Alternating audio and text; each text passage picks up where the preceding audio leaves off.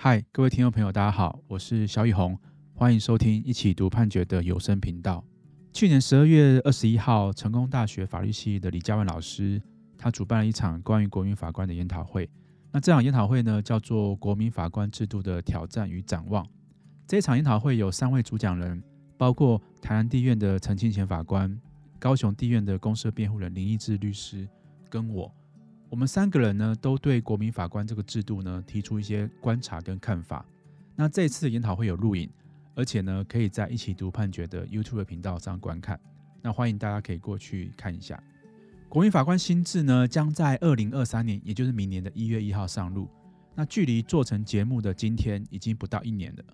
所以今天的节目呢，我想来跟大家谈谈什么是国民法官哦，谁可以当国民法官？什么样的案件会由国民法官来审理？那国民法官的精神呢？事实上就是呢，在重要的刑事案件里面，让国民法官跟职业法官一起审理，调查证据呢，做成最后的判决。以往的刑事案件的合议庭呢，在地方法院是由三位职业法官组成。那国民法官的新制呢，就是在这三位职业法官之外，加上六位国民法官，组成一个九人的合议庭。哪些案件会由国民法官来参与审理呢？事实上，并不是所有的刑事案件都会由国民法官审理。这个可能涉及到诉讼成本的问题啦。毕竟呢，如果说每一个案件都要加入六位国民法官，然后额外的一到四位的备位国民法官来一起审理，这会有多么庞大的资源？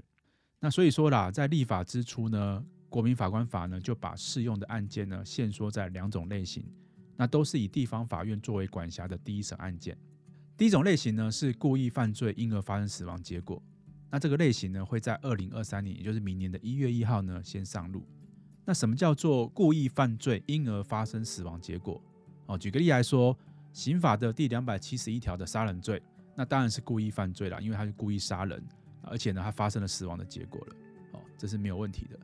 那除此之外呢，其实它还包括像是刑法第两百七十七条第二项的犯伤害罪因而致人于死的伤害致死，也就是说，他是故意的去犯下伤害罪。好但是呢，因为过失的因素呢，导致了死亡的结果，那这个也在国民法官审理的范围。那除此之外呢，其实还有很多其他类似的规定啊，像是刑法第一百八十五条之三的酒驾致死，哦，它也是一个这个故意犯罪哈，故意酒驾因而发生死亡的结果。那这类的因为故意犯罪导致过失的死亡结果，我们称为叫做加重结果犯。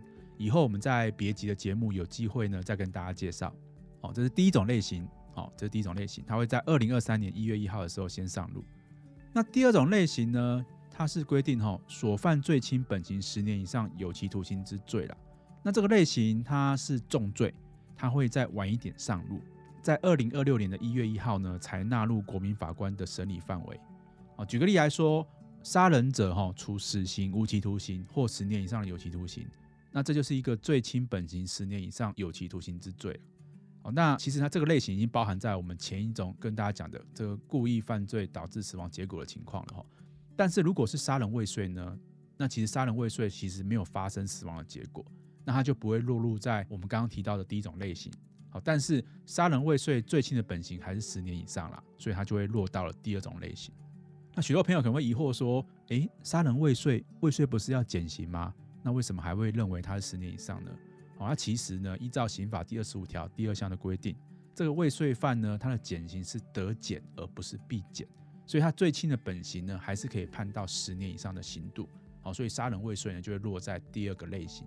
好，那除此之外呢，还有其他很多这个重罪啦，哈，很重很重的罪，像是贪污治罪条例的第四项，好，有很多类型的重罪了，哈，像第四条的窃取、侵占。公用或公有财物，然后还有违背职务受贿罪，那这些呢都是罪轻本刑十年以上有期徒刑之罪。好，那另外啦哈，像毒品案件的刑度其实都很高。好，比如说贩卖第一级毒品罪，它的刑度呢只有死刑跟无期徒刑两种；贩卖第二级毒品罪呢可以处无期徒刑或十年以上有期徒刑的罪。不过呢，国民法官法它排除了这类的案件。好，国民法官法排除了两种案件，一种就是毒品案件。那另外一类呢，就是少年的刑事案件啊。这两类的案件，即便符合上面两种类型，也不在国民法官审理的范围里面，就排除掉了。好，下一个问题啊，是谁可以当国民法官呢？哦，当国民法官有他的积极跟消极要件啊。哈，积极要件就是说，呃，他必须要符合这样的资格的哈。那其实当国民法官符合资格很简单哦，只要是中华民国国民，好，满足两个条件就会有基本的资格。哦，第一个年满二十三岁哦，那可以选立委的年纪呢，就可以当国民法官啊。第二个呢是要在地方法院的辖区继续居住四个月，这跟我们选举可以投票的涉及要求是一样的啦哈。那这两个基本条件符合之后呢，就有一个基本的资格可以被选为国民法官。哦，但是还有其他三种情况，那可能会被排除掉这个资格，我们叫消极的条件。然后，那第一种情况是因为个人的因素啦，像是有被褫夺公权呐，还没有复权，哦，或者说现在被关起来，人身自由被限制的情况，那经由检察官起诉，判决还没有确定，哦，受监护或辅助宣告。破产宣告哦等等，可能不适合当国民法官的情况，那这个部分呢，规定在国民法官法第十三条。那第二种情况是因为个人特殊的职业啦，哈，像现任的总统、副总统、政府机关的首长、政务人员呢，跟民意代表、党务工作人员、现役军人或警察等等，哦，是不能当国民法官的。这这个时候啦，如果你现在是这个工作的话，可能是不行的。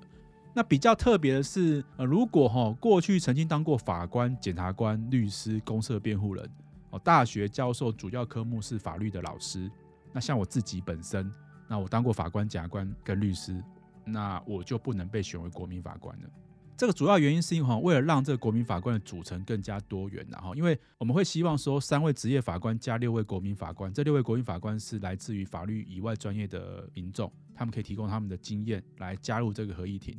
那如果说挑出来的人又是一个律师，又是一位法官，那等于说这个组成就没有那么多元了。好，所以像我自己呢，这辈子已经没有机会当国民法官哈，非常非常遗憾。啊，最后呢，如果没有完成国民教育的话，也不能当国民法官。那第三种呢，是跟案件有特殊关系的情况。好，比如说这个国民法官本身就是被害人，啊，或者说他跟被告或被害人有一定的亲属关系、婚约关系。同居或受雇关系啊，或者说他曾经参加过侦查或审理程序，或者有其他具体的事证，主任他执行职务有难其公正之余。那这个对应到刑事诉讼法呢，事实上就是呃法官的回避事由了，他可能不适合在这个个案里面做成审的法官。至于说怎么样在这么多符合资格里面挑选出国民法官出来呢？那国民法官又有什么样的权限？那这个我们之后再跟大家分享。